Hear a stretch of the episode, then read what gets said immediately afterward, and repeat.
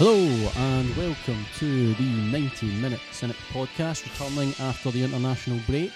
Tonight I'm joined by the housewife's favourite, the owl, Louis McCaffrey. Man of many names, but yes, I'm here. I'm happy to be here. You're bloody gorgeous. How you doing? Thanks very much. I'm good. I'm good, Boud. How are you? I am, uh, you know, getting by, Getting there. getting there, getting there. Ciaran Harran, the freight train, just returned from a stag in Prague. Certainly have. You Glad gonna, to be here. Gonna be able to contribute. Are you feeling? You feeling fine? I feel okay. I've watched the game again, so I'll be able to comment a bit better this time. Good, lovely. Uh, I'm liking the hair. That's uh, it's a swish to that. A little bit of pomade With in the- there, I think. With an what? He's got a night tick at the back it. No, I've not got a night tick. I've just got a, a flat line on the side.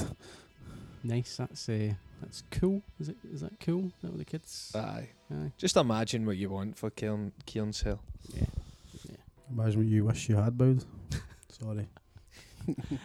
See, you might be right that I do desire hair, but not the ginge. not the ginge.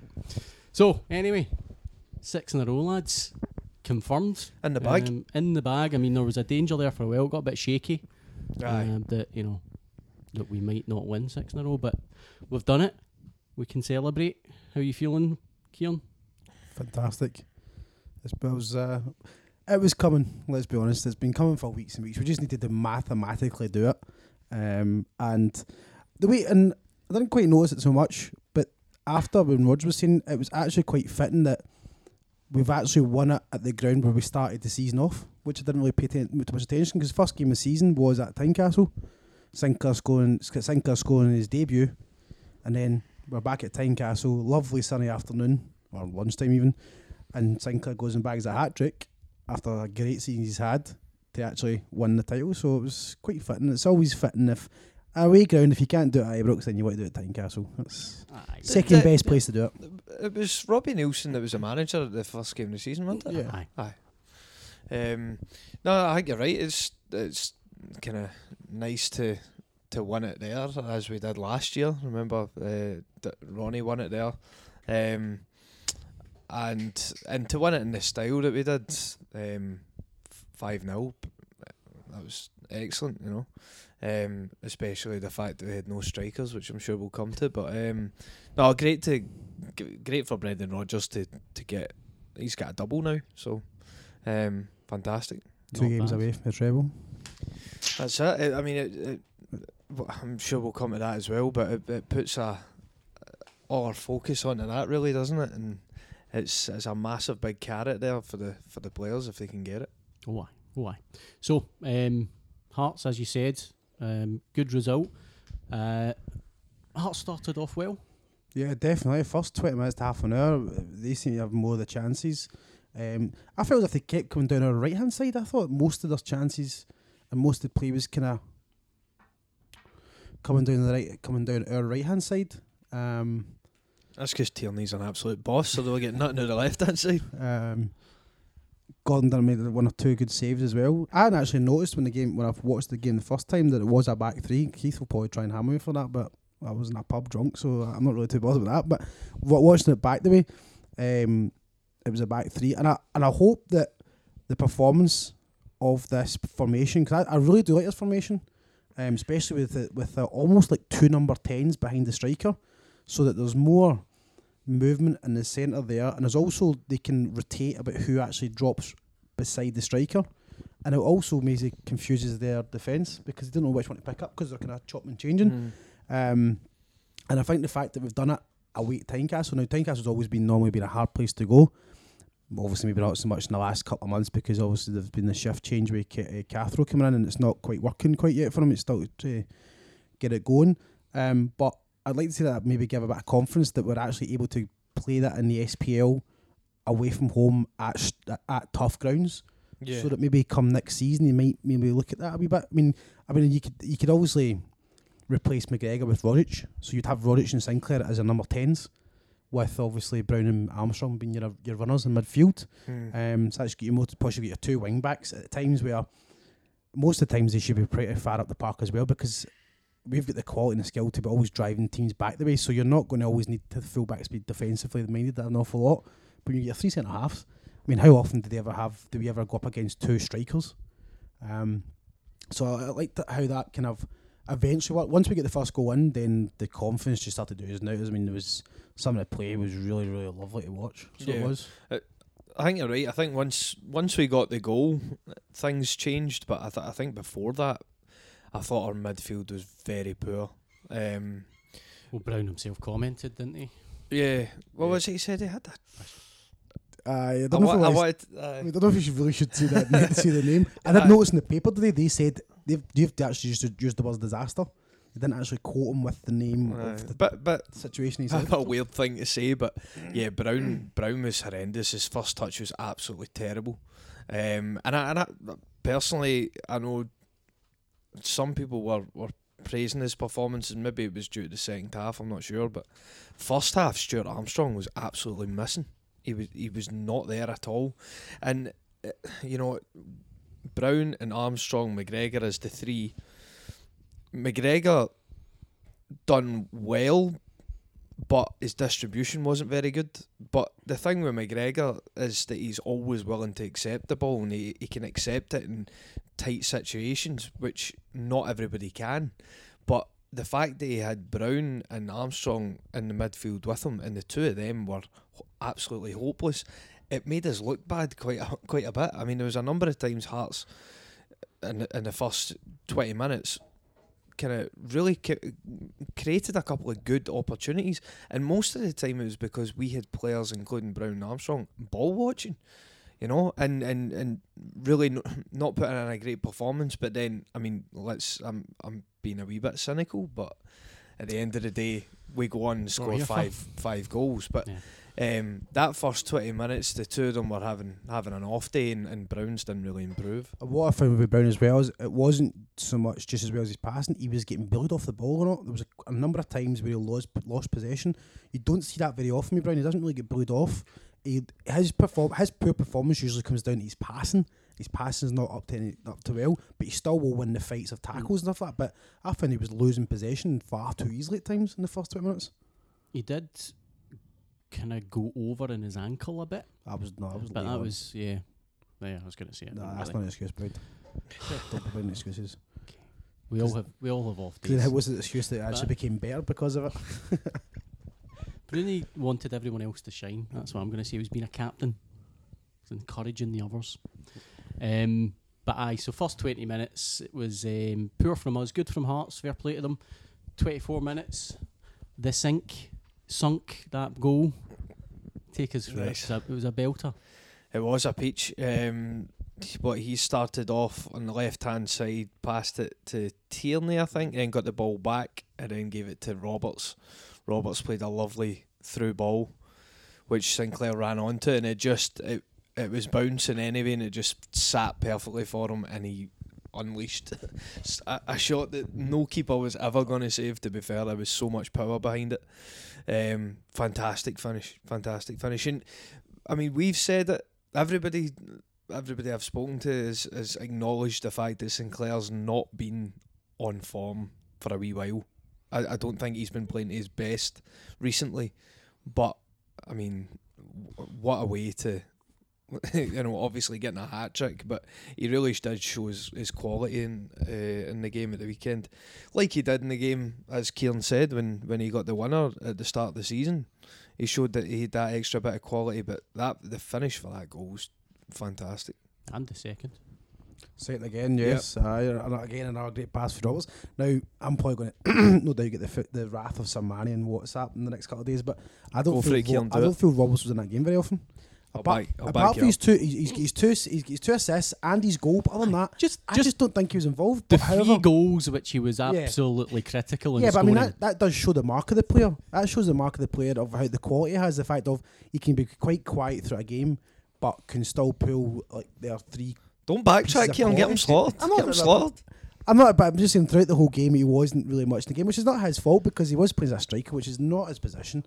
And it seems we don't have very many players who want to be able to want to adapt to that. The thing is, I, I think I, I was thinking about this during the game as well, just because of Somani. I was trying to come up with ways that I could slag off uh, Paddy Roberts, but basically, he like like the the Kilmarnock game that we were at. If Paddy Roberts is playing in in the middle, I think he struggles slightly. He, he his his his vision and his, his passing for for the goals that he set up is fantastic, and you can't you can't doubt that. But I think he's more influential when he's out wide and he's facing people up and taking people on one one v one, and he didn't get that opportunity because he, he was in a, in a kind of central position. But then so was Sinclair a lot of the time, because Tierney was given pretty pretty much just playing as a winger uh, with a three at the back. So Sinclair was coming in and inside, and him and Paddy Roberts at times, I feel like when they're both in that position, they're, they're almost getting in each other's way. Um, so although I, obviously the game on, on Wednesday, Dembele and Griffiths are both going to be out again.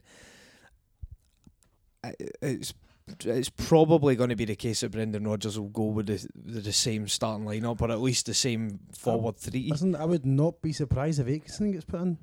I know, but I would, I, think he would will like to he's see the it. and I, I think now the fact of the game's now won, and he has said that there will be uh, changes because he's got a um, he's got to look after his players.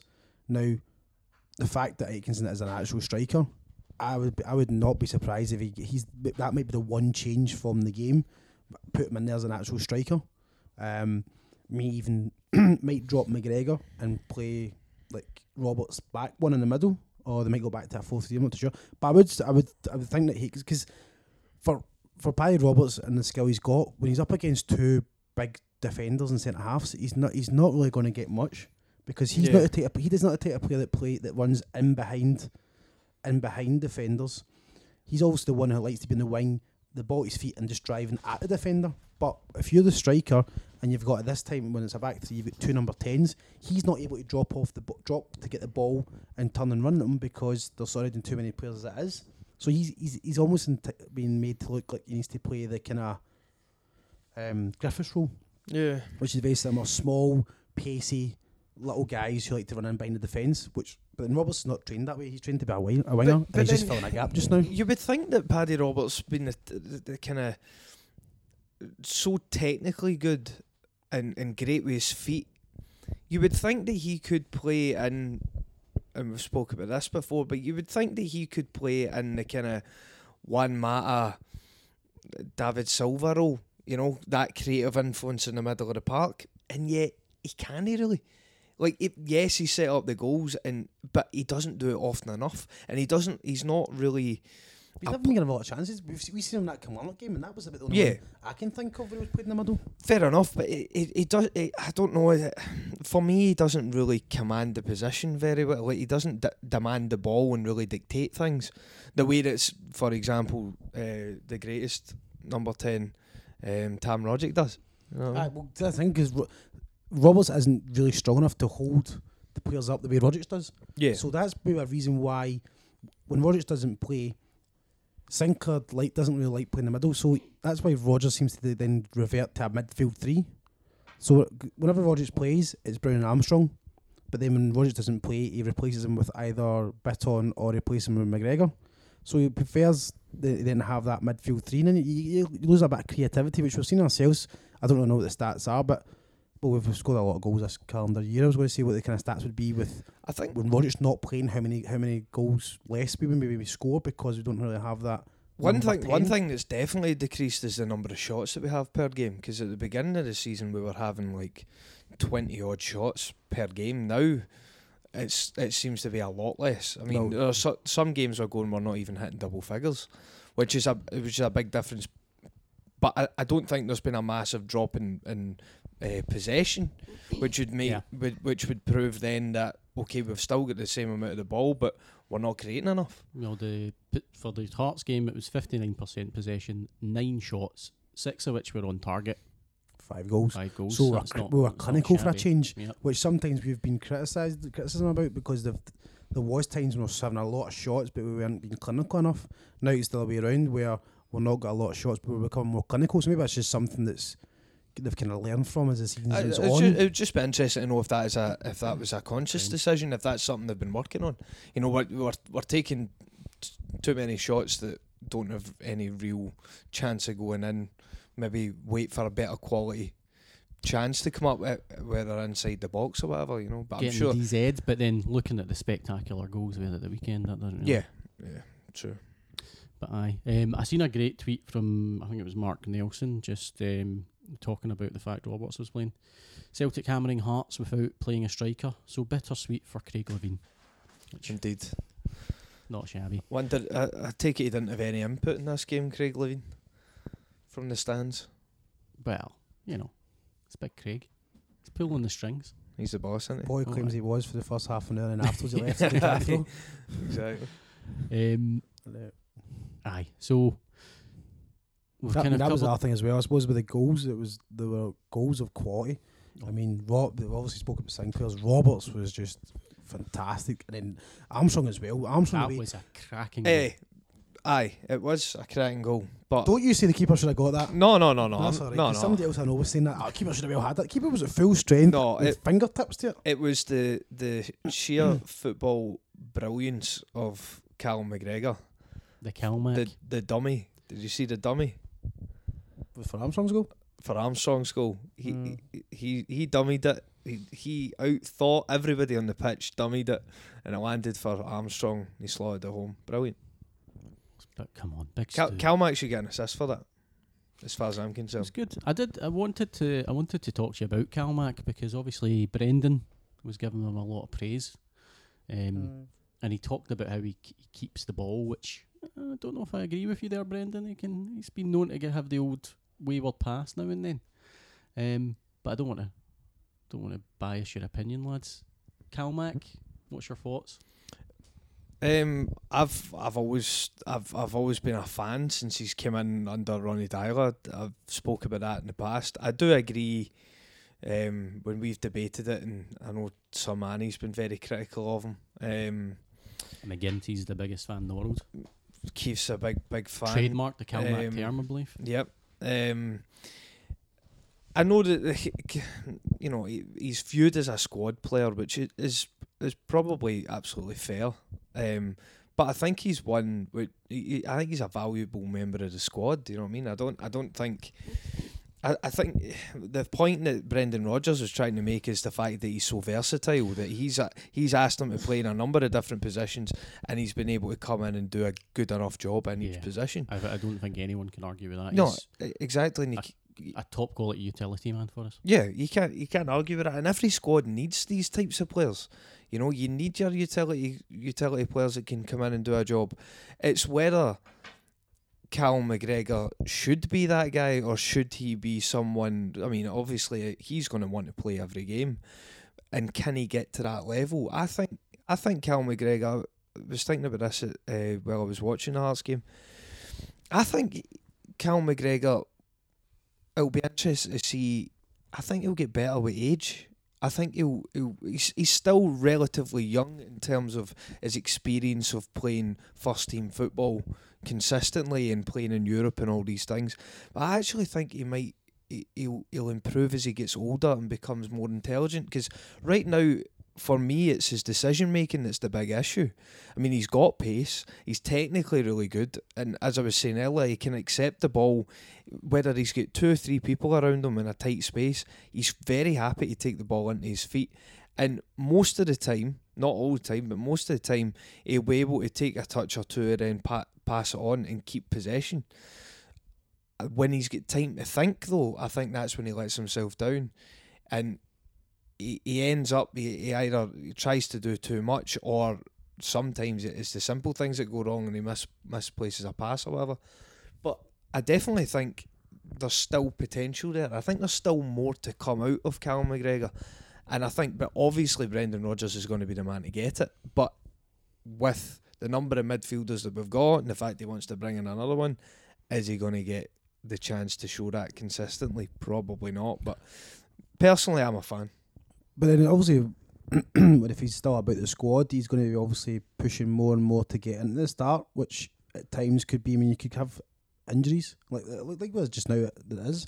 Um, I think finally Brendan's noticed that McGregor within the midfield three brings more a bit more pace and a bit more A um, lot more energy. energy than what Bitton does. Because Bitton's now been sitting on the bench ever since what, I think McGregor, McGregor started the last three games, four games.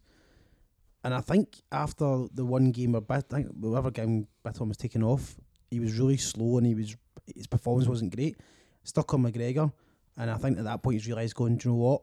It's better McGregor in there than it is Bitton Yeah. because there's more energy, like you said, there's more energy, there's more drive, there's more kind of putting it, and it's also putting Brown back where he, I think he sees Brown's role now as the holding midfielder. Obviously, with his age, he can't really get about the pitch. Well, you still see him, mind you, most at getting about an awful lot, but I think McGregor, eh, Brown seems to have matured into this kind of player that can dictate the play more, Yep. and it's from that position, so it works out better having Brown there with him. I think it also shows the fact, the faith that Mc, uh, Rodgers has in him, the fact that McGregor's played 30, well, he's been involved, played 36 games. I'm not quite sure how many stats, but this season, that's the most games he's had under any, under any manager Hmm.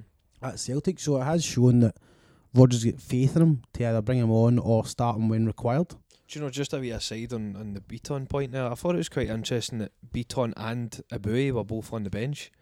I mean, those, t- from what we know about Eboue, and obviously it's not much, that's, they're, they play in pretty much the same position, doing the same kind of job. I never, th- I, well, I, I can't see it going forward, certainly, the two of them, you know, being on the bench. I, I, I can't imagine that happening going Mm. forward. I still think Bitton will leave. Yeah. But the two of them playing the same position, doing the same job, it seemed kind of daft. But maybe, there, no, there was no other midfielders, but really. but maybe there was no one else to bring in. Yeah. That's And I think, it- obviously, but then you're thinking, like you said, if there's two of them, would it not been better one of them and and a Henderson? So I don't know if I don't know if Henderson's out of favour now totally. Maybe with a slight injury, that's why he wasn't being He was at, I mean, he was at the game, Henderson, because he was taking part in all the celebrations. He was he was in training. Eh, I've seen him pictured in training. So I don't know. I don't know Sure, what's I never happening. noticed them having celebrations. Dembele No, Dembele wasn't there. didn't, didn't see him on the pitch. Wonder why he's not there. But then be players like be. Erik wasn't there either. But But he's So going daft if- on the old Instagram Aye. and Twitter. I think if Big you Erik I dancing think- like a madman. maybe if you've got a an injury, Just still to no, but then but, but I know Griffiths- Griffiths was there, but maybe they had the option. Griffiths is there, but a know. fractured. He's got a fractured bone in his back. But as if Griffiths was going to miss it at Tynecastle, you know what I mean? Of course he'd be there. Um, but I was just surprised. I never even noticed that Erik wasn't there, but I did, notice that Dembele wasn't there. And I was a bit. I thought. I thought with the fact that we're going to win the league that day, you would expect all your squad to be Yeah, there. Like yeah, even the ones, obviously not the match day squad, but even the injured ones. Um, I mean, he's got. It said he's got a hamstring hamstring strain, but you could still turn up. But that's Rodgers' decision, isn't it? Aye. But it's going to help him recover not having to travel through to Edinburgh, then that's fine. Um, Big Toure. Haven't seen him in a while. He get a, a wee appearance. He's a Did few. I? He's a few more, but to get his medal. Yeah, we're looking That's at why. his seven appearances, I think, so That's far. his uh, so- seventh appearance in the league, so you need your ten magical ten. So you've got another three games to play in the next eight. But then I, I think that was that was also Brendan Rodgers a wee putting, putting, putting him out and saying, Thank you know, remember this guy, and he, he's he's still a big part of this. yeah. Um, and uh, I he's, he's spot on doing that. I think that's that's very kind of smart management from Brendan Rodgers. Although I've not seen it talked about much, to be fair, uh, since the game. But Kolo is Kolo for me. What he done at the start of the season. I remember we ran a poll talking about you know who was the most influential player. I still think he's he he had a major say in how well this this season's gone for us. Absolutely. Talk Um, about steadying the ship. That he, he came in the defence. I mean, remember those first few games? It wasn't. yeah, exactly. this wasn't a cut and dry uh, domination like we're seeing now. You know, things Yep. things needed uh, steadying, and he was an experienced head that came in and very capable as well. He was. Yeah. And a lot of talk about whether he might be a coach and things. I think that would be fantastic if we could get him to, to stay on at the club in a coaching role. I think that'd be superb. Guy who has experience and things, and At the, the level knows? that we want to be playing at. He's played the Yep, Champions League. and That's what it's about. Um, but don't know if he's a good coach though. That's a good point. true, true. Ciaran, thoughts on Kolo Toure? Um, yeah, I thought it was uh, again it was it was nice of him. Um, yeah, I mean he has like Louis says he was a big part of our shaking out defence. Obviously from last year we were a bit too shaky and we were losing too many goals, and then he's come in, turned it around, helped us get in the Champions League as well. If you if you think about it, because he was playing in the qualifiers. Yeah. and um, helped to kind of shore it up there now. So yeah, it's obviously good of Rodgers to do that. Aye. But like And- you said, it's surprising that we picked up the fact of he was kind of kind of giving that just just to have a wee a wee nod to the fans to say just remember this guy. This is yeah. one of the main players. And you got help to them. look, you, I mean, you look at the improvement in Boyata.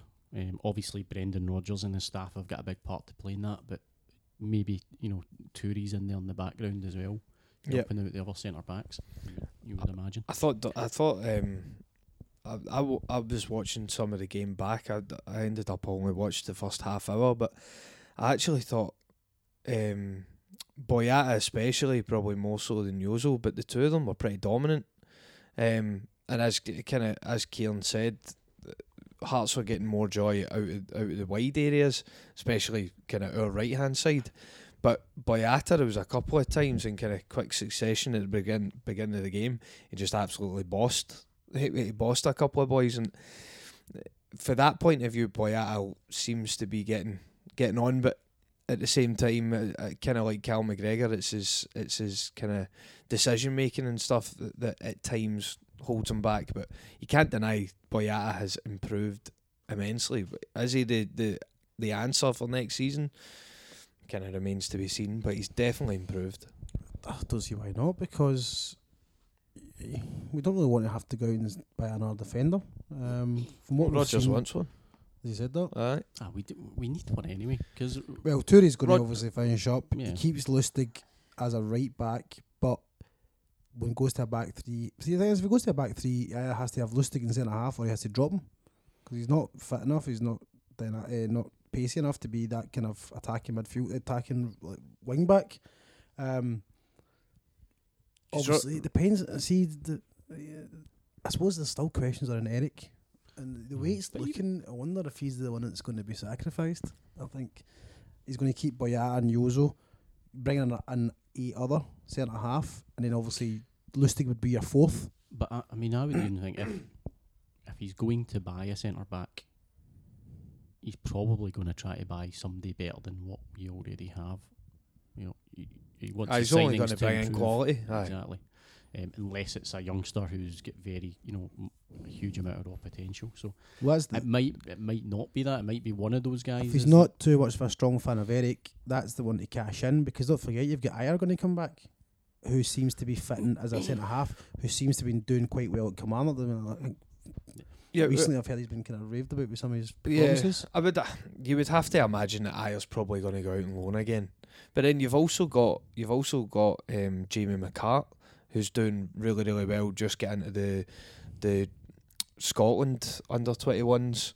Um, got, got got Keller. called up for them. Keller's up at Peterhead. Yeah, I mean, but these guys obviously are very much for the future. But yeah, I think uh, I, I kind of agree. I think Erik, because remember there was the interest supposedly from Leicester for Erik um, in January, and whether that was true or not, we don't know. But um, it does kind of seem like he's the one that would be sacrificed. But I, I don't know. We'll, we'll need to wait and see. But, I mean, it wouldn't be that long ago that everybody the the potential thought of Boyata being our, one of our you know our first choice centre back, arguably for the Champions League qualifiers. Everybody would have the bloody fear. But it's amazing how how quickly things can change. I suppose.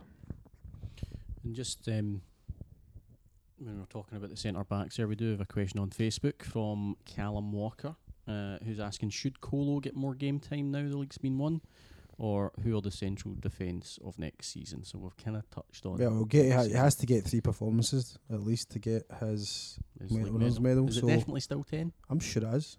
I'm sure that's still there. the- the Could I tell you? Um, Couldn't tell you. but we've already proven wrong then. Yeah, I could, Google it, but I'm not gonna. I don't know. I'm not gonna. Um, yeah, you'd like to see him. I mean, that's Rodgers has now said he's like he came out. I remember seeing his interview after. Uh, he was saying like I've now got a kind of uh, I've got to look after my players now. So it's a case of because he was talking about he was actually more talking about the fact of the turnaround now between the end of the season and the start and the, the start of the qualifiers. Yeah, I He's like now- he's- games as well. Well, there's an- aye, the tenth of June's the big the big one. So you technically, the tenth of June, they lose the players for two weeks. So you're looking at, I think, I assume, aye, so it's two weeks after the cup final. So they might have a week's free, like once the cup final, so that's the end of the season. There's a week there for me to rest, and they're back in for the international for two weeks. So that's 10th to the 17th of June. And then we'll be picking them back up just towards the end of June. So they're only going to have possibly two weeks after that, and it's bang straight in the summer. So he was he was kind of appreciating the fact that that was going to be coming up, and because of that, he was wanting to protect his players a lot. So you'll see there'll be there'll be chops and changes, but I don't see widespread. He's not going to go just go half a team go, because um, that because they were questioning about that. Now the fact of there's two the two cup games, but there's eight league games, but there's still the, the undefeated run, and he, I think we can, um, you know, we kind of put to him like what's more important is it getting more of your, of your or some of your youngsters or uh, squad players uh, game time, or is it try to go for that undefeated? And he just says, obviously, I've got a a duty. That was a du- I'm trying to remember. Duty of care. Duty care to my players. So that says to me that he's going to be kind of resting a lot here and. But then, yeah, you still want to rest too many because these players have got to play in the cup final. Well, Uh, he said he, cup uh, he, he said he wasn't going to do it anything like that for for the next month. He said that, that we've got too many important games, so no one's getting rested in the next month. But And- just quickly before you go on, sorry, on Big Kolo, I just seen a video there on Twitter. Um, Big Kolo's taking the training at Lennoxtown tonight for the the kids. So Oh. it- it- There I don't go. know what age group, but he's up there at Lennoxtown tonight taking Like taking training. So there coaching you go. chats there. So, guys, Uh. Twitter is a social media site, www.twitter.com, just in case the listeners are unsure. forward find that. slash 90 minute cynic. It's the only Twitter page you need. Um, oh, God, I've lost it. What, was I what were we talking about? we were just talking about like how much he's going, he's going to he's racing, racing and stuff like that. Yes, so um, no, I've still forgot what I was going to say, but we did have a Twitter question I was going to link into Tony McHugh, um, which is it's, is essentially that question. But to us, would you sacrifice uh, going undefeated in the league to let some of the reserves and youth players have a run for the team for the rest of the season? So we've talked about what Brendan was saying, but what would your opinion I- be? I wouldn't want to sacrifice it, however, but I would want to give some of the youth a couple of games here. But I wouldn't like it'd be like one or two. So not and there, wholesale changes. but not no not wholesale changes to the rest of the whole, the whole squad because, like I said, there is still a semi final to play for, and the players have still got to keep it at, ul- at uh, ultimate peak fitness. So by having game times, that helps that. I know you're on the risk of maybe injuries and then we lose them, but uh, it's the risk it's got to be taken. But I still, I mean, I, st- I would like, see now we're, we're so close. I would like to get undefeated. It's, it's one thing to have. I mean, it's like, I mean, for for Rodgers, I mean, it just puts him right up there. The fact of treble, your first season and undefeated. I mean, it's it would be pretty good. it would be it it would be the um, they say they're ma- uh, the undefeated domestic league season matches. Uh, the old Rangers, Oh, okay. um, they got it in eighteen ninety nine, but they played eighteen games. But because it was, a, it was a full season, it's still classed as an undefeated season. Whereas we're doing it with twenty more games, so obviously we'll be stealing that off, and it will look more impressive. But um, I'll just put an actual proper footmark on how, just how dominant this season has been, and just how well Rodgers has done. Yeah. I, but I, I don't think we need it. You know, I don't- I- it's- I you're don't- saying it, it will let us know how well he's done. If he, Nah, I know, but- he's done, you know, he's achieved this season. Doesn't matter. Could lose every game from now to the end of the season. He still had a. I don't care about it to be honest with you. It's not something I'm. I, I think I, th- I think for for me, I, I, really want us to get the treble. The Yeah. treble the treble's the the major thing. Yeah. For that's for me. You aim for the treble. You work towards the treble. You try and do everything you can to get it. If you go the season unbeaten, for me that's just something that is a kind of a bonus if you It's get it. But, bonus. but it's not something that you're going to actively worry about in your head. You know what I mean? I, I wouldn't like us to and that's if it, I be think giving it too much focus. You know what I mean? I think there'll be other fans in Scotland celebrating if and when we do lose a game in the league, but it really doesn't matter. Yeah, it's not. It's not like it's not like something to be disappointed about if we don't No. get it. You know what I mean? I mean, I, would be disappointed if we didn't get the treble. I but- don't think, but in terms of, I don't think the players need to focus that well. I think that all their focus needs to do is just win the game. So whatever game, the, as each game comes, the next game just Yeah. go out there to win it. And like we said, and Roger said, like it's not going to.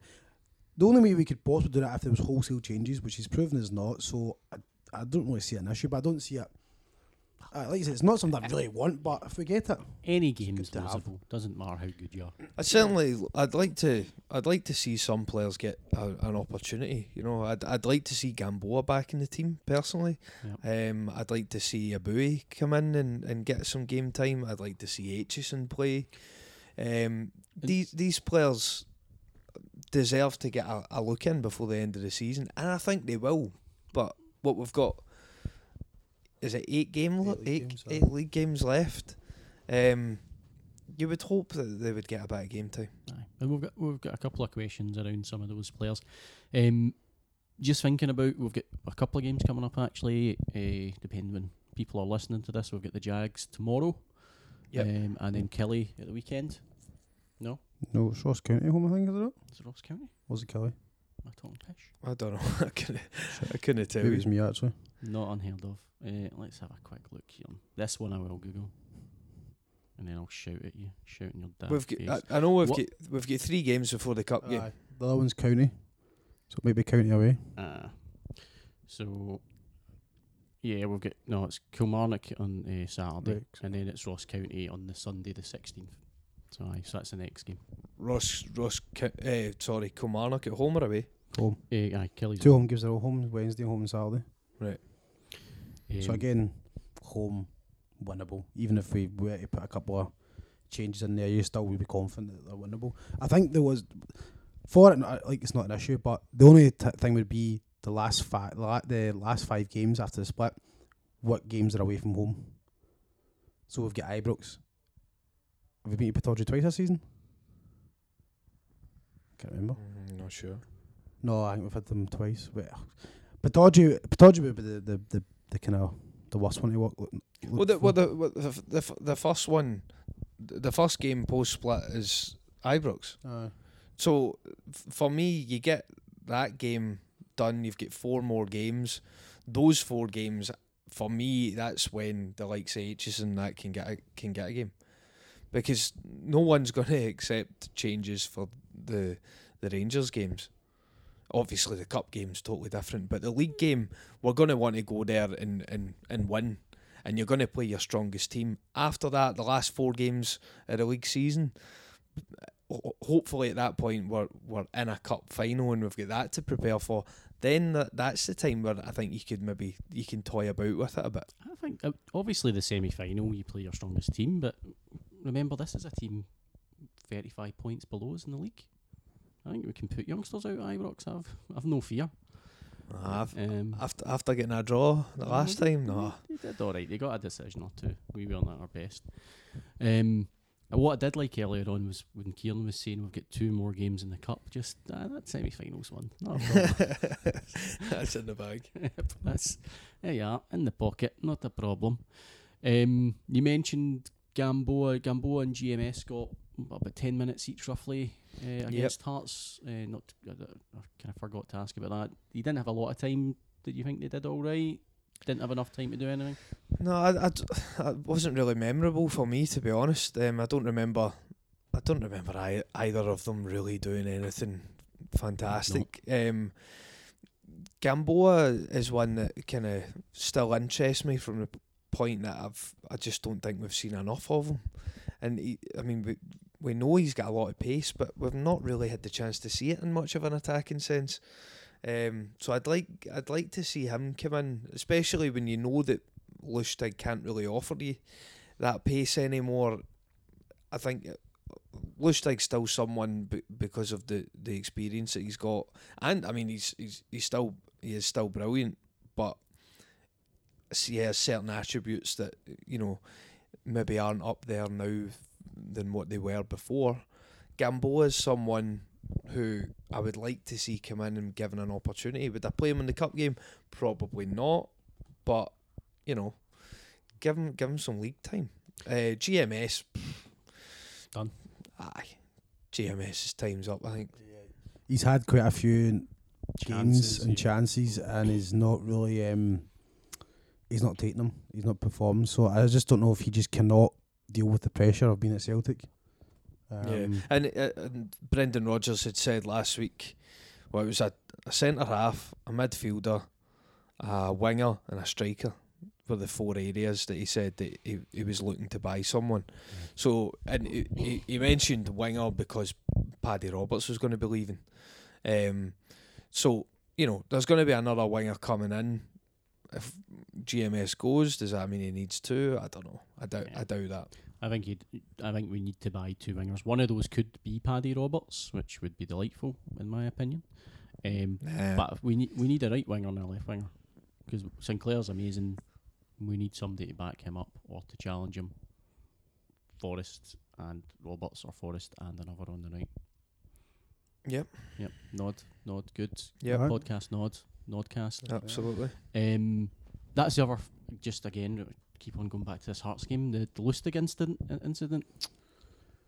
Bloody disgrace. Oh, with the, with the fans. Aye. I tell you what, I shocking. paused it to him for, for his restraint. I fucking slapped him. Cool as a cucumber. Aye. Mikael Lustig. Which is quite unusual because see sometimes in the pitch he just goes off his nut at things and he's usually in people's faces. But This isn't Mikael's we- first time at the rodeo, boys.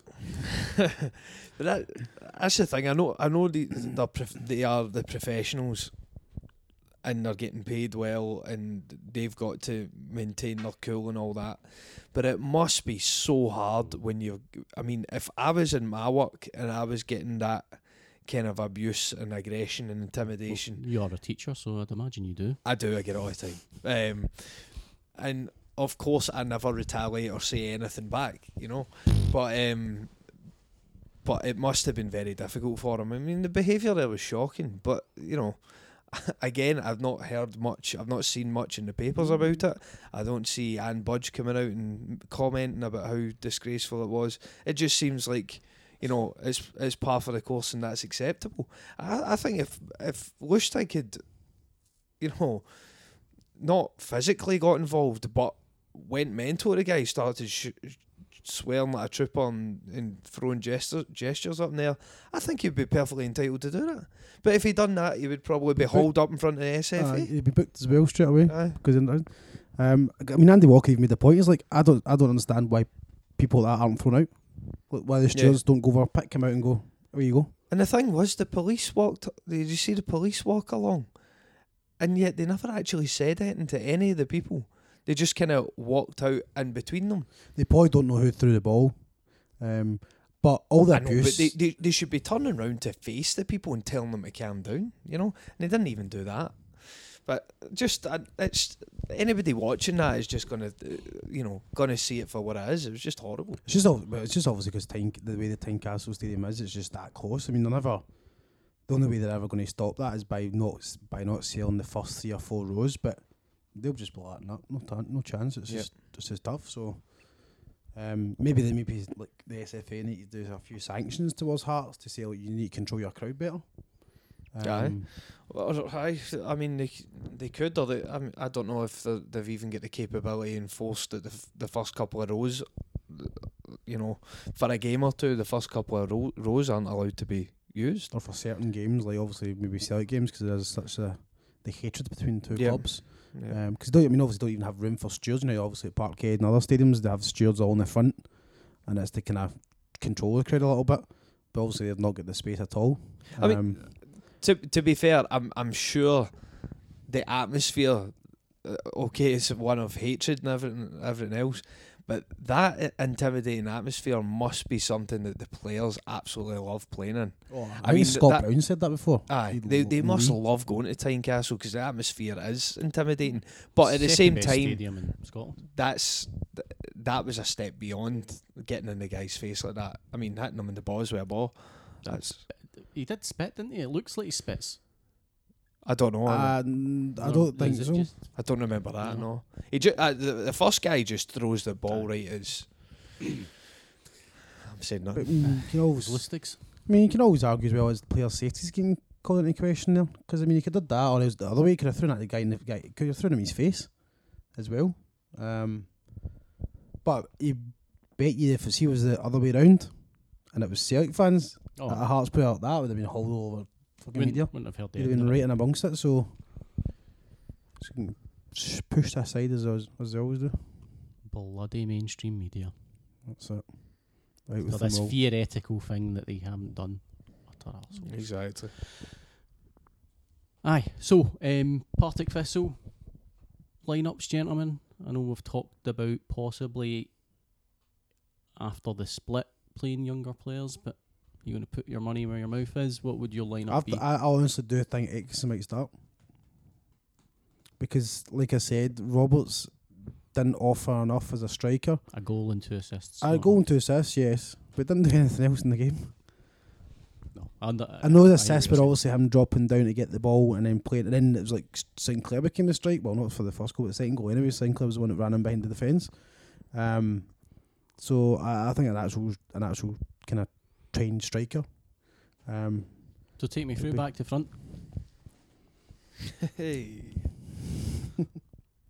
um, to be honest, I would probably just I'd just play the same the same team, and I'd like to I'd play the same formation, but I would probably obviously sacrifice Aitchison for.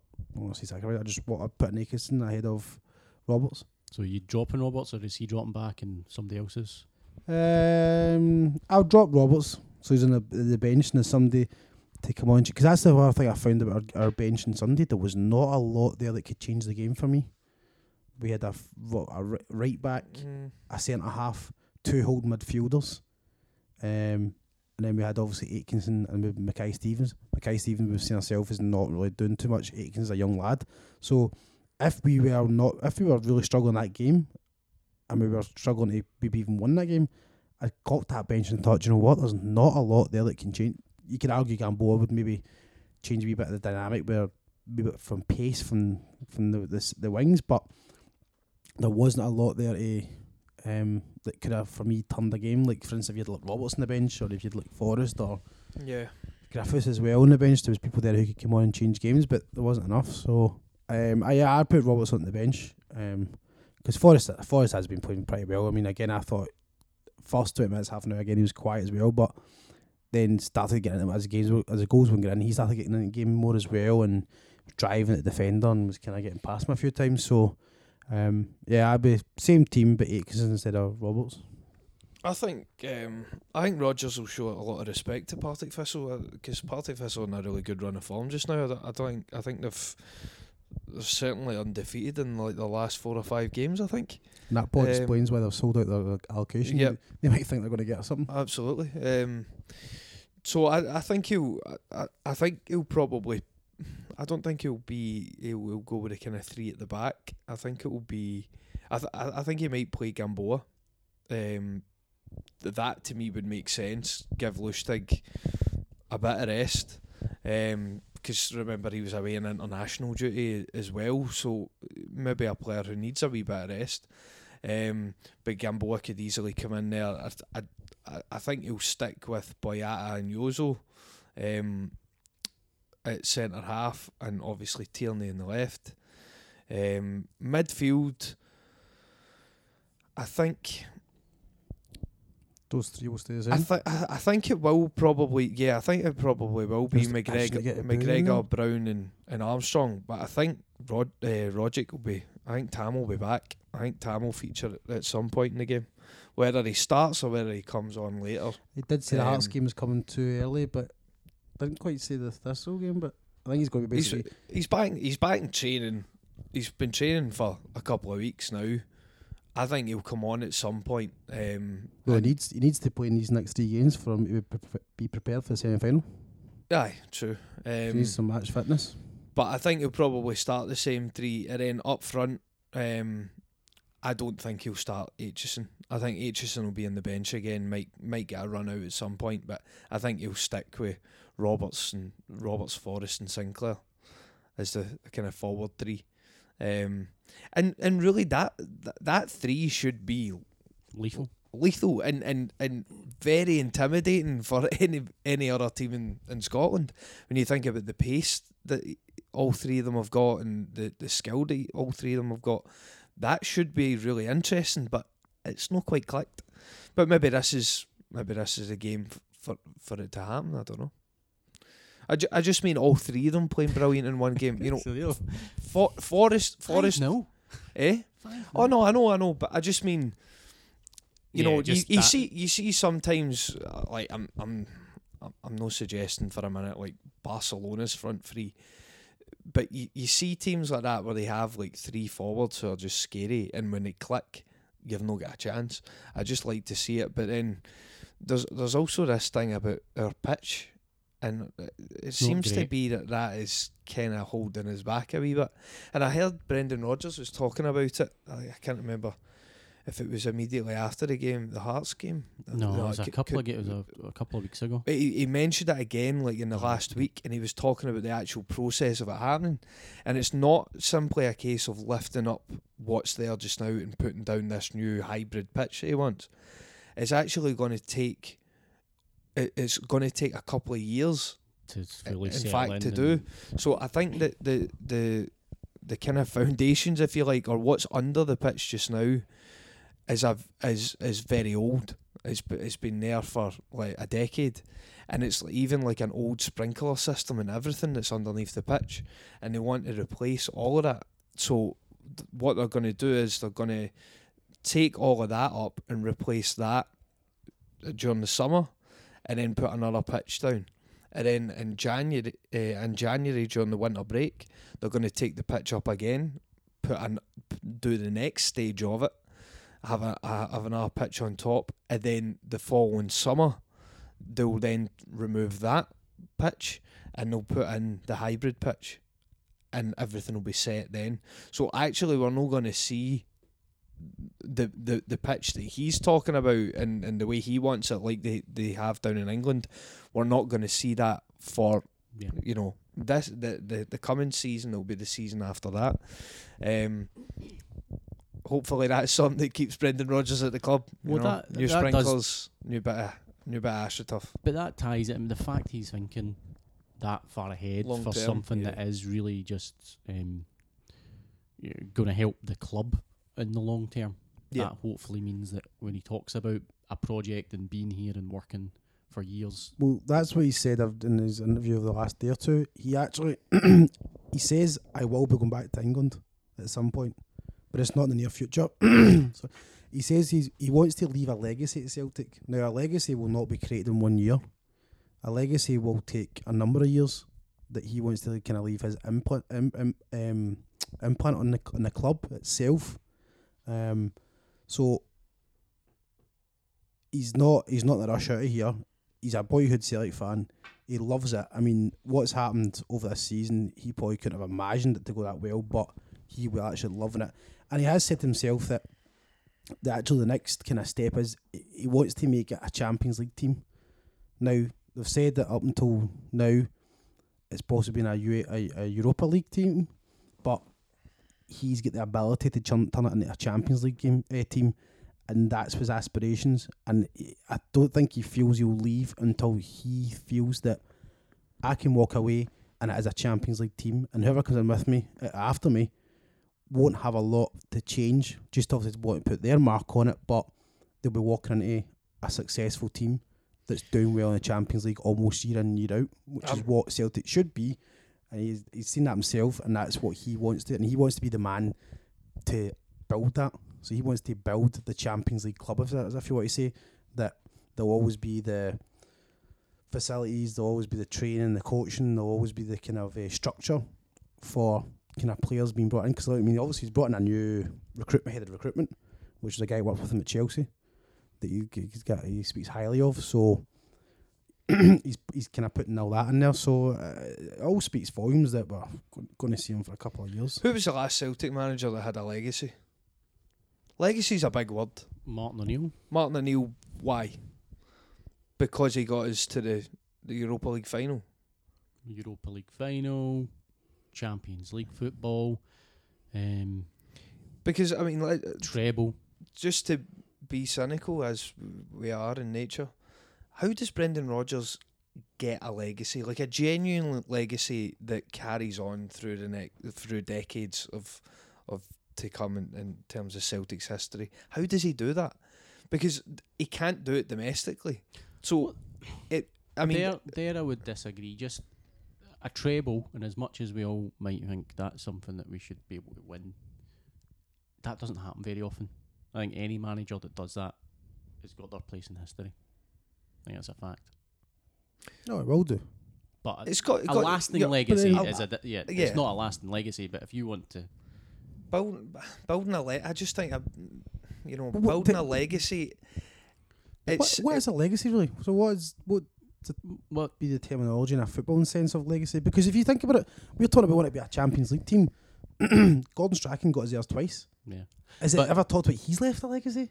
How But many, how he- many but Celtic fans don't particularly like him? He didn't leave a legacy, although that's not necessary. That's maybe came from above him. But when we're thinking about a legacy, you were talking about it. Brendan's the next manager that comes in has got the foundation. He's got a, a team. He's got a, a first eleven that are capable of doing it, and there are there's a youth system. There's the pitch. There's the training facilities, Yeah. and there's the structure in the club to he's got to have continually get us into the Champions League. Yeah, he's got to he's got to have shaped the club in in such a way that you know that imprint is there after he leaves. I, I just don't I, I, I just purely being c- cynical about it. I just don't quite see uh, how he can do that. Winning it, it's not so much about winning league titles. In order to do that, I mean, Ronny Yeah. Deila won two league titles out of two league titles that he that he fought for. Are people going to say that he has a legacy, or are people going to remember him in ten years' time? Probably not. You know, did Neil Lennon have a legacy? He beat Barcelona, but that's a one-off game. A, a memorable, a memorable night, and probably the best night of our footballing lives. But does does he have a legacy? Maybe he does because he was a player and a manager. But It's- that's, it's that's what I'm maybe saying. different. So technically, Stra- Strachan should have one because he won. How many titles did he win? I can't remember. Two out of four, maybe three out of four. But like I said, he get he get to the last sixteen twice. Yeah. Something that Neil never managed. Something that Dial or no, Len Len got it once, didn't he? Right, Len got it once. Will Rodgers ever do that? We'd like to think he could possibly get there, but when you look at the you look at the format of the Champions League changing now, Yeah. it's going to And become even more difficult. So that that might that might be the legacy, the fact of that he's able to beat that challenge by the way that the the UEFA is just changing the Champions League. If we if he has managed to get to the last sixteen, they could say, well, you've done it when it's the totally unexpected, and Yeah, you th- went totally up against it. I think ultimately, you know, the, the, the Champions League is the the kind of no matter what Brendan Rodgers says about I've always been a Celtic fan and all that sort of stuff. If he's not in the Champions League, if we don't make it to the Champions League next year, I don't care what you say or what he says. Next year, football without the Champions League is not going to. It's not going to be as satisfying for him. I, I don't think because he, he he's pr- he's such a professional that he wants a challenge. He wants to develop, and if he's not developing, what's the point? I know he wants the best for the club, absolutely, and never doubt that. But the Champions League is just so so important, and it's even more important, arguably now, because we've got a manager that we're desperate to keep. And I think we need the Champions League for Brendan Rodgers. My worry is we don't get a Champions League. How long? How long can you keep him? You know. But it depends if you. But that's if you then lose it for the season after that again. However, Yeah. that that if it, if we God forbid don't make it, then it, it can't be seen as a negative because then you're you, you're into the Europa League, which is some people now now argue a level where we should be able to get a lot further. Fair dues that won't have the riches and the money, but it's not the be all and end all because that gives a platform for um, more experience in Europe, but it also give experience of Europe past the kind of group stages because obviously with the Europe League that, that's not easy though. It's not easy, but see, me, but then But people that- people were saying. So, see, you look at the last eight just now in Europa League. Some of the teams there are what teams that we could beat. Not being too arrogant about it, but the way we're playing now, there's a lot of teams in there that can be beatable now. So the Europa Europa League is a level that you could get a lot further, but obviously it's not got the riches and it's not seen as a success of it. But if if if, if God forbid we were to fail Champions League, it's it's not the be end and end all. It's not the gloom because you can always have that, which then prepares them again for the following season when, when you hopefully it would then be better and it would be be a better platform for the I've got a League. question for you. I never tweeted it, but I hope you listen to it anyway. Um, Champions League qualifiers always horrendous in terms of nerves and things, right? If we go into the qualifiers with this squad, say Paddy Roberts really is the only first teamer that's not going to be there. With keep a hold of Dembele and Sinclair and everything, we go into these qualifiers. How confident are you that we make it through? Are you more significantly more confident than previous years, or is it still the qualifiers and you still have the fear? Well, still the fear because just the nature of the thing. But I'm Yeah. more confident with this squad and this manager that will qualify than I have been in a long time. Um, but you know, you, you can never be hundred percent confident um, that you're you're going to get through to the Champions League, especially with the number of different games that we're going to have to play. Um, I would be more, a lot more comfortable and, and confident because last year Rodgers came in, had very little time to kind of get the team together, get the squad playing his way, and obviously that first game, we were all in disbelief what happened, losing to part timers for Gibraltar, and that thing you're thinking, but then obviously that it then turned around. Sure. And was, so if you think of what he's done with the qualifiers then when he had a team that he didn't really know to a team that he has now, the way they are playing, I feel the the qualifiers we, we should be totally confident and I, I think we should be blowing some of these teams away. I, I think we'll be more comfortable, more confident. The the worst the worst one was that Hapoel Beersheva game away. That was absolutely nail biting. That was Oh, I awful mean- that game. And but that, that it is, and I think it's going to be interesting to see how they get uh, how that how that squad does in the qualifiers in in June. But then You when know, that, They're, they're capable, but it's the, the issue as well is it's you're just starting the season, and it depends who you're getting. They might not be starting their season. Yeah, but the thing as well, I mean with the Beersheba one that showed you that we actually we fought for that, that result. That um The kind of was two 0 we determination. no, was it nil nil we? Don't know. My memory is shocking was when nil- it I'm sure I'm sure it was nil nil nil. nil nil. But You won I'm- two 0 at home. But, But- they were terrible. Remember, I mean, they, they well, no terrible. They they They- gave us they a very tough game that night. But what I mean is they were terrible in front of goal. Um, but still, Yeah. I I would hope that when we get there with Yeah. Brendan Rodgers and this squad, we do better. But Well, that it's still going to be well, it's still going to be nerve They were they were fighting with they were showing a lot of character and a lot of fight for a team that hadn't really had a manager for that long, but were Yeah. still able to dig it out and dig a result out. Now I feel as obviously getting into this these champ the, the next qualifiers, we won't need to do that because they'll be they're more of a squad now. They're they're gelling together. They're performing very well. The form we'll have get into that, and the conference we'll have. Um, but we'll do us in good stead for it. So I, I'm confident we will make it through. It's just I just don't think it'll be it won't be easy. It'll always it'll always be nerve wracking because you're just thinking of that. As the games go on and you haven't scored yet, you'd always get the fear that somebody Yeah. might go against you. Good stuff, lads. We'll take a small musical break and then we'll come back. We'll answer questions from Twitter. We'll talk about a few other Celtic related matters and the supplement, which you can read at www.90minutecynic.com. Now also available for download.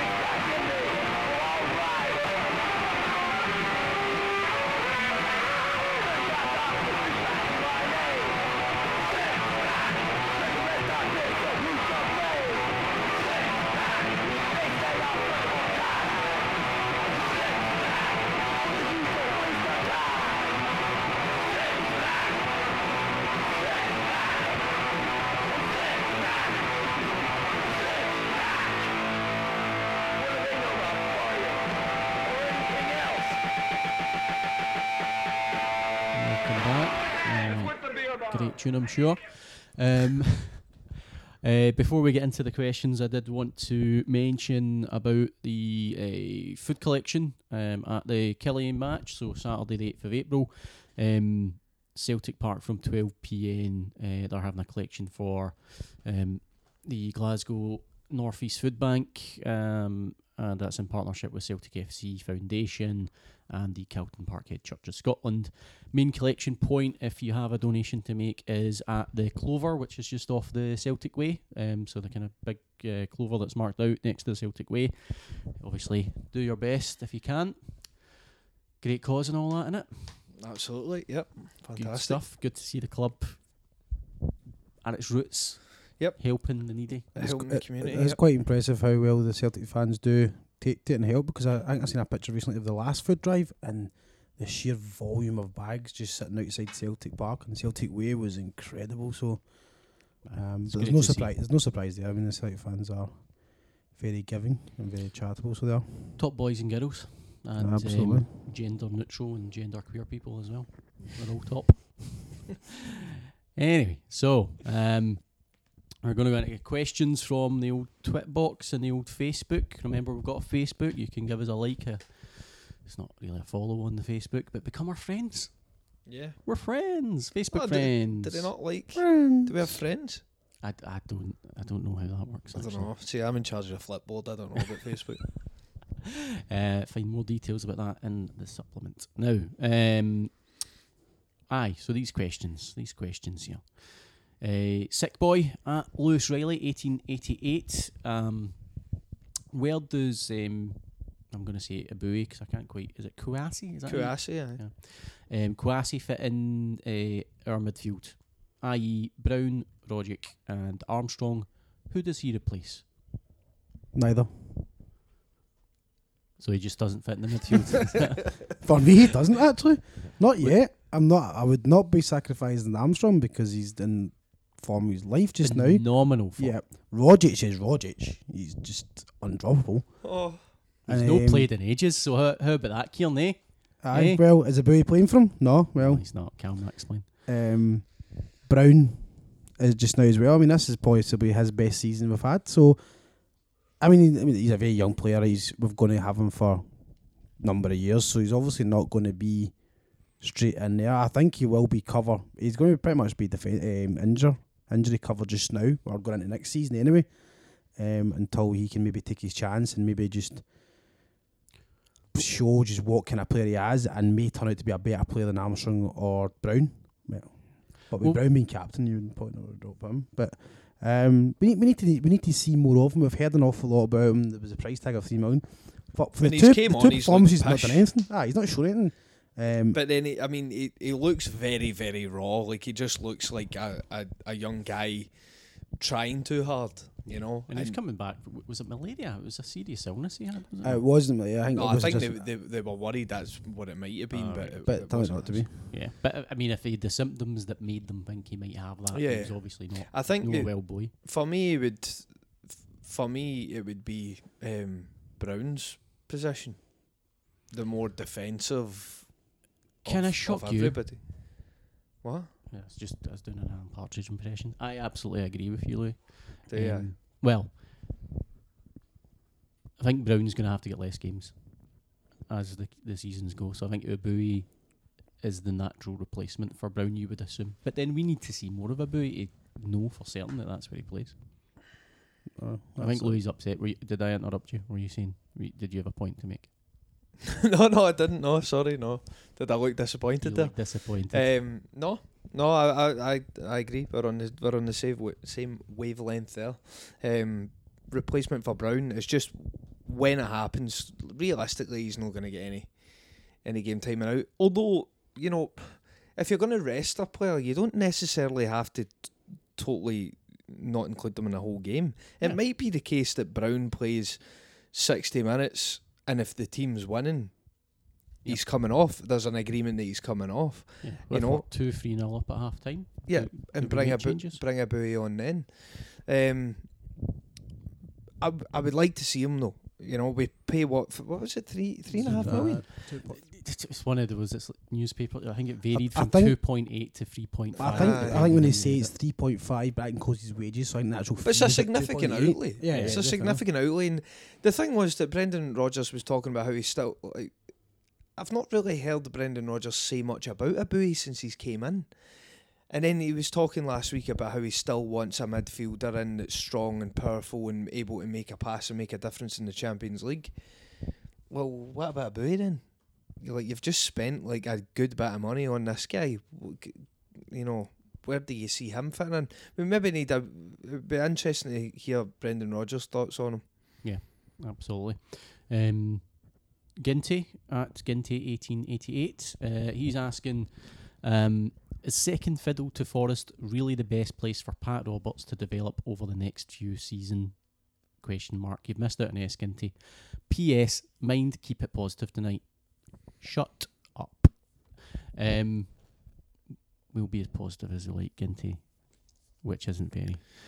Pat Roberts, would he be second fiddle to Forrest if he was to stay here? And is that the best place for him to Well, it's obviously not the best place for him. He is a talented, talented kid, but A wee kid, eh? that. it probably would be because he has been this season. Really, he has been kind of second fiddle. Of whenever, whenever Forrest has been fit. I mean, with times we've seen him when Forrest was injured. As soon as he's fit, he's went straight back in the team ahead of Roberts. I think for Roberts, being the quality is, I don't think he's just not disciplined enough at coming back defensively. Whereas Forrest offers more, which I think Rodgers appreciates more and looks looks for more because at times you see Sinclair as well. He does well to come back and kind of help out Tierney. I mean, was, I remember one point on Sunday that he was the last man. He was kind of ushering out for a by for a, a by kick at one point. So he's able to kind of get up and down and have a discipline, whereas Roberts doesn't really, which I think is what favours Forrest over Rodgers. Eh, Forrest over um, Forrest over Roberts to start with, in Rodgers' eyes. So yeah, you're thinking City have paid twelve million pound for him. They're not going to accept anything less than half that. So I would. I, I think I said this yesterday. Like I would not be surprised if I don't. If we don't see Roberts at Stoke next year. I, I can have team like Stoke, who would pay the six seven million pound for him because they can see that he is like, a talented player. Um, but we'll just we'll, we'll never get it in the City team. I, am sorry, but if see if you can't get into our first team, there's no chance you're going to get into the, you know the starting eleven down down the Premiership. I mean, he's he's not. Uh, yes, he's fantastic in his in his ability and everything, and he is a level above everybody in terms of his potential. But at the end of the day, he's not been consistent enough to guarantee his, his, his he's a first choice starter. I mean, James Forrest, whose form goes up and down, he is ahead of him and has been all season. You know, I mean, uh, yes, he can he can come on and make a difference, and he can he can give you a lot of great moments in games, but he doesn't do it consistently enough. And if he, I just don't see how, even the the style of play that he has, I don't see how he's going to go down to England and command a starting position in really any of the teams down there, because I think the physicality of it would be too much for him. Um, I would, I would, of course, I would like to keep him, but as as Keith's um, alluding to, is sitting on the bench for us or playing second fiddle to James Forrest best for him? Probably no. Probably no. You do know as well, Keith is just trolling us with that question because he wants to get an argument between everyone, us and Samani Yeah, on obviously. WhatsApp. obviously, and I, I want to encourage that. So Louis not shelling out any money for Pat Roberts, from what I hear. I would. If you had the option, I, I, I would if if if I if we could do it without breaking the bank. so what's Yes. talk to me? What, Three what- million. I'd say Talk to three. me. I'd say three million. What? Are you nuts? No, Three million. Right. we paid less than that for Scott Sinclair. He's a lot, but a lot better player. Right. well, That's a different. it's a What would that? I what story. would I be willing to pay for him? Yeah.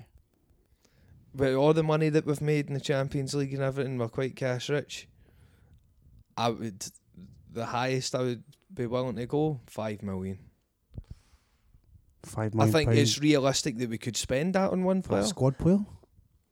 But then, but that, that's what we're saying though. The potential. I mean, if you sign up him up to a, a kind of, I don't know, a four, four or five year contract, paying that kind of money for him, and if you can develop him, he would need. If you're going to pay that, he would need to go into the team. But if you can nurture that for a few years, you could potentially have a fantastic player in your hands. But realistically, are we going to spend that money on one player? Probably not. Oh, I, Would I- you take him on loan again? If we were offered them on loan, I would snap that up. Snap it. Aye. But aye, three million pounds. You're having a laugh. It's an ab. It's a good, it's a good bag. He's it's never going to it's go. a good deal for us. He's it never. would be a great deal. He's never going to go for that though. No, that's madness. That's absolute madness. Um, I wanted to. uh, we- We mentioned the supplement. Uh, fantastic piece of work um, from a number of different contributors.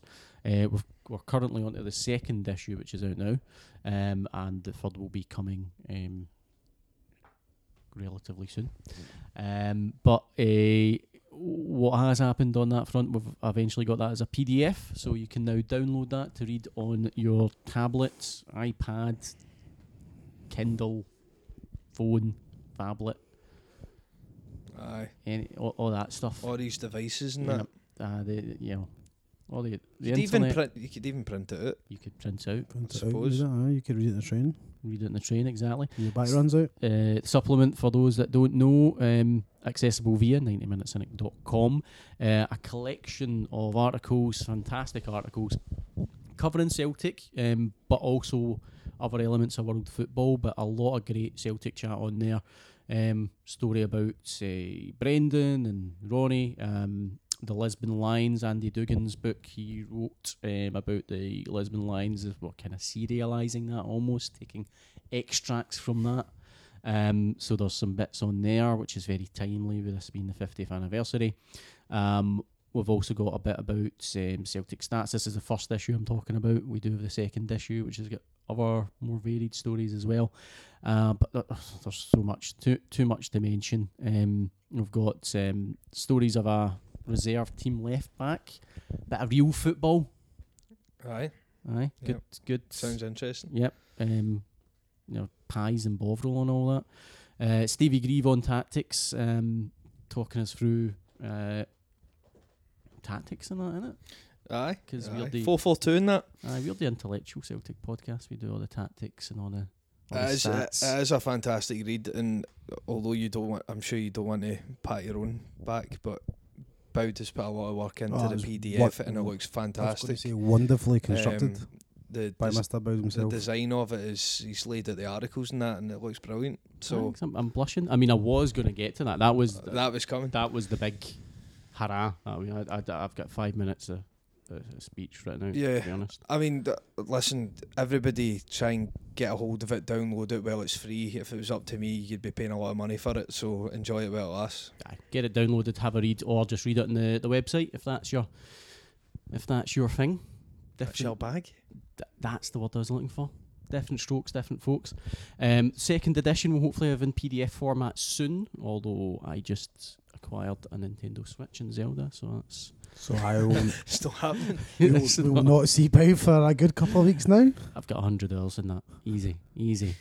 um, but we'll have the second edition up soon, and when the third edition comes out, we'll have that ready to go as well. Um, worth a look though, as I say, just a huge amount of variety, world football, Celtic, all sorts of different um, aspects. Some just fantastic writers who know their stuff. Um, and as I say, I'm not going to go through every article individually. Get on there, get it read. Find more details on our Twitter on at 90minutecynic.com. Um, Facebook questions. Uh, I'll quickly grab those. I've lost them. My apologies, lads. Uh, there we are. So we've got a question from John Marsden. Uh, is Lustig comfortable in crowds or just acting cool? Acting cool without doubt. Guy's incredible. Doesn't have to act cool. He is cool. Yep. Perf- Effortless. personifies cool. Uh, John No Fun, um, P H U N. Uh, with Scott Sinclair's very public showing of being off the bus, is it time for Rodgers to go? I've been saying it for weeks, guys. Rodgers has had his time. He's done well, pat in the back, But um, he's just there's a few decisions there. Um, he likes Calmac. He forgot Scott Sinclair. How do you forget Scott Sinclair? That's a bit of a slam in the face, isn't it? That is, I mean, he didn't he didn't do much that game. As Keza will attest, I'm sure. No, yeah, Well, mixed Pat, Pat Roberts Pat scored a goal and got two assists, and that's not much. So I'm saying But a Sinclair hat-trick. got the hat trick. So that in your book, that's it. That's, busy that's the level.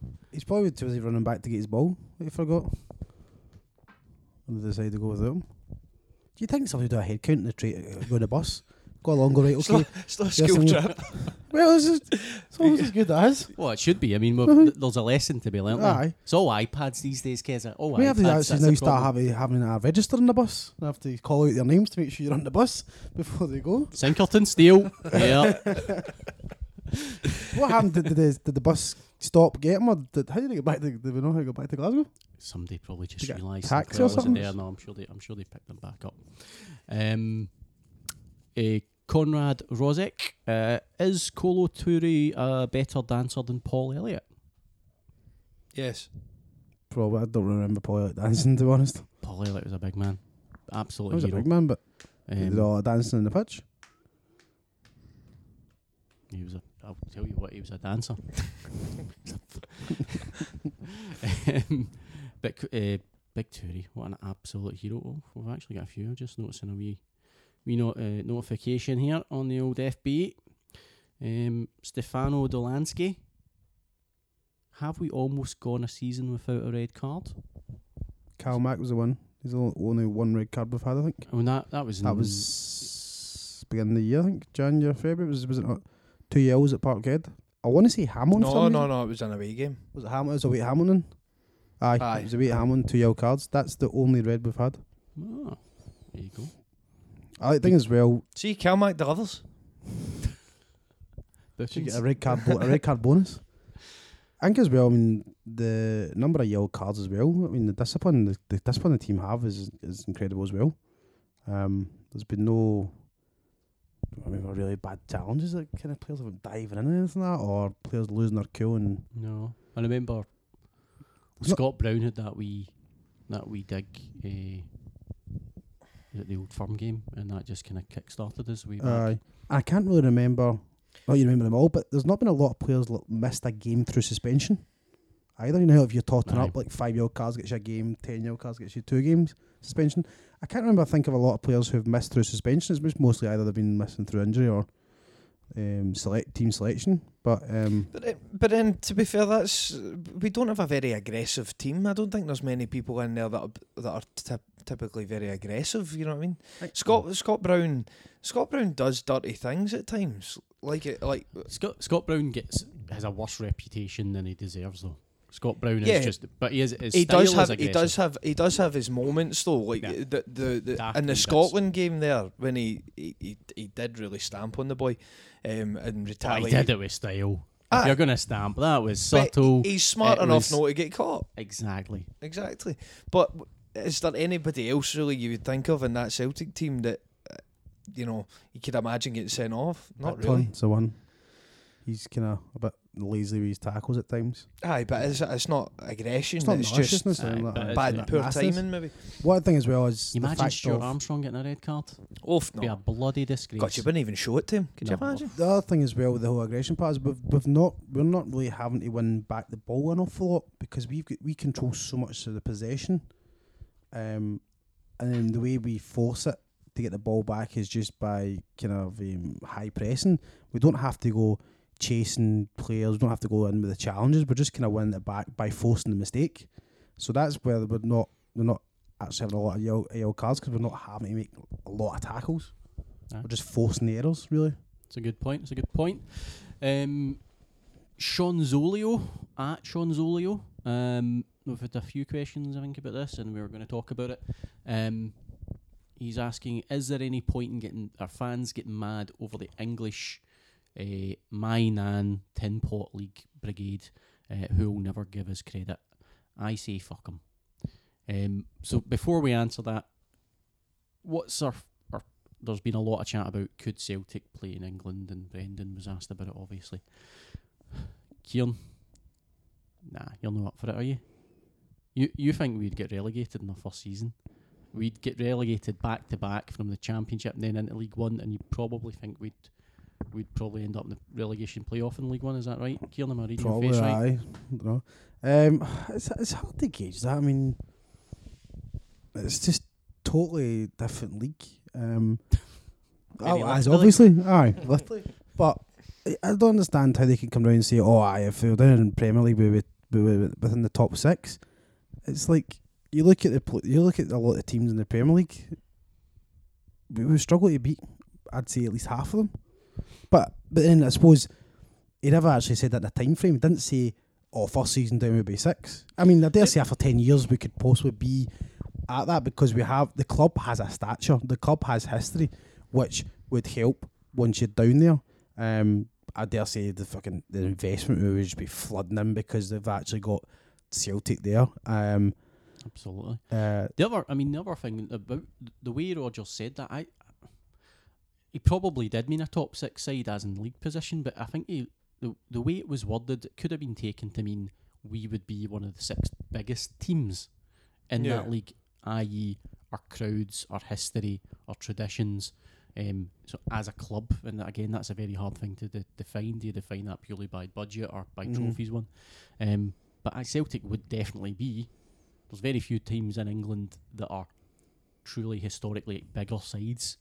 You know, you get Liverpool's and Man U's who could claim to be that, but um, off talking penalty in the ninety third minute of the Man United game. currently getting pumped one 0 by Everton. Oh, a wee red card coming out. Right for a handball. Oh dear, Because Zlatan's going to slot it home for his. there's Latmeister. But aye, Celtic. You c- they'll take I- a minute I- anyway. Ke- I, th- I, th- I just don't want to entertain any chatter. this. I think it's horrendous. Um, I really don't like the idea of us going to English, going into the English leagues at all at any at any level. To be honest with you, we're a Scottish club. We play in Scotland. That's it for me. I I know. I know the argument of wanting Celtic to go to the next level and, and all that sort of thing, and I, I totally accept that. But the idea of us, I don't think it'll ever happen, Nah. but the idea of us being down in England, you know, we could end up, you see it with teams, how, how many teams down in England now are, you know, how many teams down there really have a, have an identity as a club? You know, I, I think you sell your soul a bit when you go into that kind of money and you've got that stupid, you know, the the TV deal there is ruining things. And you've got teams getting relegated and still getting a hundred million and all that sort of thing.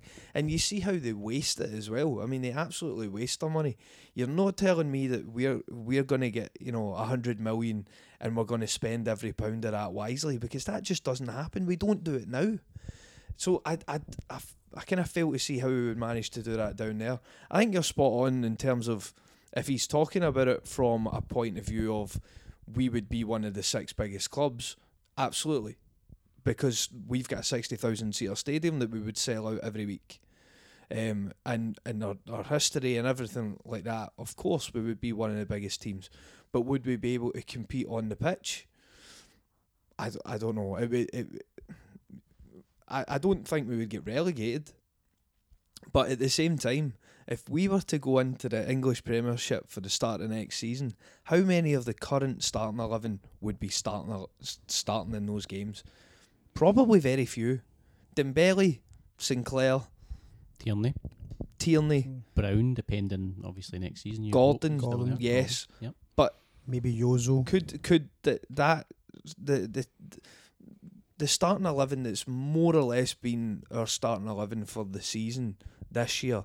If you were if all those players were to play the same games down the premier the Premiership, we would be in the bottom half of the, the table. But people would It's- it's base, ba- bec- would base a lot on the Man City results in the Champions And League. that's a Europe is a different Those beast. are aye, But- you can't do that. But we well, we still we we've came up against top English opposition and we've got two very good results against Yeah, them. but that wasn't. That was only two games. Imagine how to do that week in, week out at the high intensity But Man level City of. are amongst the games. best teams in that league, and we've done over the last decade. We've gen- when we've came up again against English teams, we've generally done very well. There's the odd exception to that, but The, do you know the other the other point though is the fact that you know, we we hold everything like everything for us to a certain extent is the Champions League and being in Europe and being recognisable as a, a top European club. You go down to England, you're kissing goodbye to to, to European football. Not for a top side six. Blah blah blue blah blah. Un, un, un, six side. unle- unless we were to be one of those teams, but But yeah, you know, that- you, you see all of these teams down in England. Who wants to be a supporter of any team outside the top six in England? Realistically, you wouldn't swap places with them because you're fighting for a mid-table finish every year, and you don't even know what European football is. I mean, would I want to be? Would I swap places with an Everton supporter? 'cause you're a Not, a, not a chance. glory hunter. But But- you're right, there, there is, especially when you, you get players in your team earning 70, 80, 90, 100 grand a week and you're competing for 10th. Yeah, and That's mental. And you know the other thing? I see these players like, uh, you know, we we've spoke about. Um, I, I was just speaking about it in the pub uh, during the Hearts game. If you're Kieran Tierney, for example, would you stay in, and do a Paul McStay and stay at the club all your career, or would you look to move on? See the players down and and and let's take every team other than the the top six clubs, right?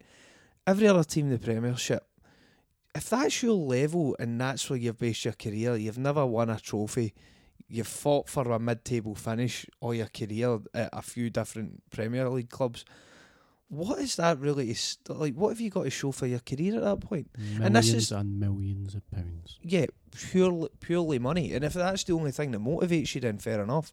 But surely at a certain point you're going to want something to show for it. I mean, that's that that the the title that Brendan Rodgers just wrapped up. That's his first league league title as a manager. Now Brendan Rodgers, okay, he's not been around forever, but he's played, he's managed at a top level and and he managed Liverpool and so on. But that's him just finally got a league trophy. You know, I- I mean Celtic in its current form, playing in Scotland and not being part of England and all that, has a hell of a lot to offer. And I, I think that, that that needs to be remembered in this whole kind of debate about English football. We've got to remember that we offer a lot. It's true. And I, I absolutely agree with you in the fact that we are a Scottish team. I think we should remain in Scotland. It, it would be great for Celtic to have a budget increase of a hundred million odd pounds from TV plus the fact that we would. w- I mean, we've already got a global reach for our fan base, but if we're won the Premiership, people would go, go crazy for Glasgow Celtic. I would then can I get into the Asian market? Uh, Which some absolutely. have tried to, but And- you can only do that with the Premier League. and um, aye, we we would we would be one of the biggest global brands in football. We are already, but it- it would you know you could in, increase that. Um, but yeah, we're a Scottish team, um, and we should play there. However, the question itself, um, any point in getting mad over fans that say, "Oh, it's a tin pot league, it's a Mickey Mouse league," my nan could score thirty goals in Scotland, all that nonsense. No. No, don't don't, don't take any notice of it. You know, I I would like to see more people defend the Scottish league. You know, I'd like to, it, in order for us, not so much for anybody else, but see just for ourselves as a nation, we need people to get behind the league and really support the league. Now, of course. There's, there's there's ways of doing that, and you've got to make it affordable and make people be able to actually go to the games, and then they're going to buy the the tops and they're going to buy the, the food and the merchandise and everything. We need to make it more affordable for them, but we also need people to take a bit of pride in Scottish football. I mean, I can't afford a season ticket personally. Other stuff going on in my life, I can't afford a season ticket, but I am a big fan of Scottish football, and I I'm, I try my best to promote it. I watch it. I talk about it on here. Talk about it, you know, in the pub and everything else. And I think we need to we need to have a change for ourselves and have more people adopting a positive attitude about it. People in England aren't going to be convinced about Scottish football, and wh- why should they be? Aye, but then I, I just think it'd be nice if they watched the game before they slagged it off, which I think very clearly most of them Yeah. haven't. Um, with we're, we're at the ninety minutes, lads. Um, we actually had a few more bits to go over. We've we've got a lot of questions, but we're I think we're gonna have to leave it there. Um, Louis wants to go longer. Louis got the stamina. He's a young man. It's, It's it's just because he's on holiday, that's why. Ah. See, if, no. he- see if he's working tomorrow, but oh, let's get his phone so he got up the road to my bed. oh, that's exactly what I'm saying. How I got Yeah. around to it. Um, but I, I just again shout out for the food drive if you can make it, um, and if you can donate, absolutely fantastic. Outside the stadium at the Clover off the Celtic Way, um, I think from kind of twelve-ish. Um, the supplement, give it a read, give it a try. You can download it for your device, or you can go to the website. Issue two or edition two is on the website just now. Will be available as a PDF soon. Um, and It's out, is it not? um, the second version of uh, edition two isn't on PDF. So edition sorry. one and two are available on 90minutecynic.com uh, as web articles, if you will. Right. Um, and the PDF is edition one. Edition two will be coming up, and then edition three. Ah, I see, said the blind man. Yeah. So, um, thank you very much, Louis McCaffrey. Absolute pleasure. I think this was really strong tonight, by the way. I might even consider listening to this back. This is Brown, Armstrong, and Rogic right here of the podcast. That's what I'm saying. So that means you're Armstrong. I'll take that. Eh, the hell's the hell's pretty I- strong. I think we'll all play a position there. Yeah. I'm Tam, obviously. You're t- look, you've got you've got the complexion, you've got the skills Aye, the skills. to Mm. pay the bills. Um, and you're brown. A hatchet man. Exactly, I'll smash you. Likes a sly stamp. really bad hair. Uh, Ciaran Harran, thank you very much. Yep, it's a pleasure. You've been an Enjoyed absolute that. boss. It At was Ciaran good. Harran on the Twitter, the Twittertron. he likes a tweet these days. Oh, he's full of tweets. Aye, Tweeting I've daft. could have upped that a wee bit. Um, Two or three a week. And uh, I've been Chris Boud. I'm at the Chris Boud. You can follow 90 Minute Cynic at 90 Minute Cynic on Twitter, Facebook, 90 Minute Cynic, the Instagram, all the Aye, ones. flipboard. What about? all over the shop. Get us followed, get us liked. Uh, thanks very much for listening. And Bowdy, you can now get your switch on. Ooh.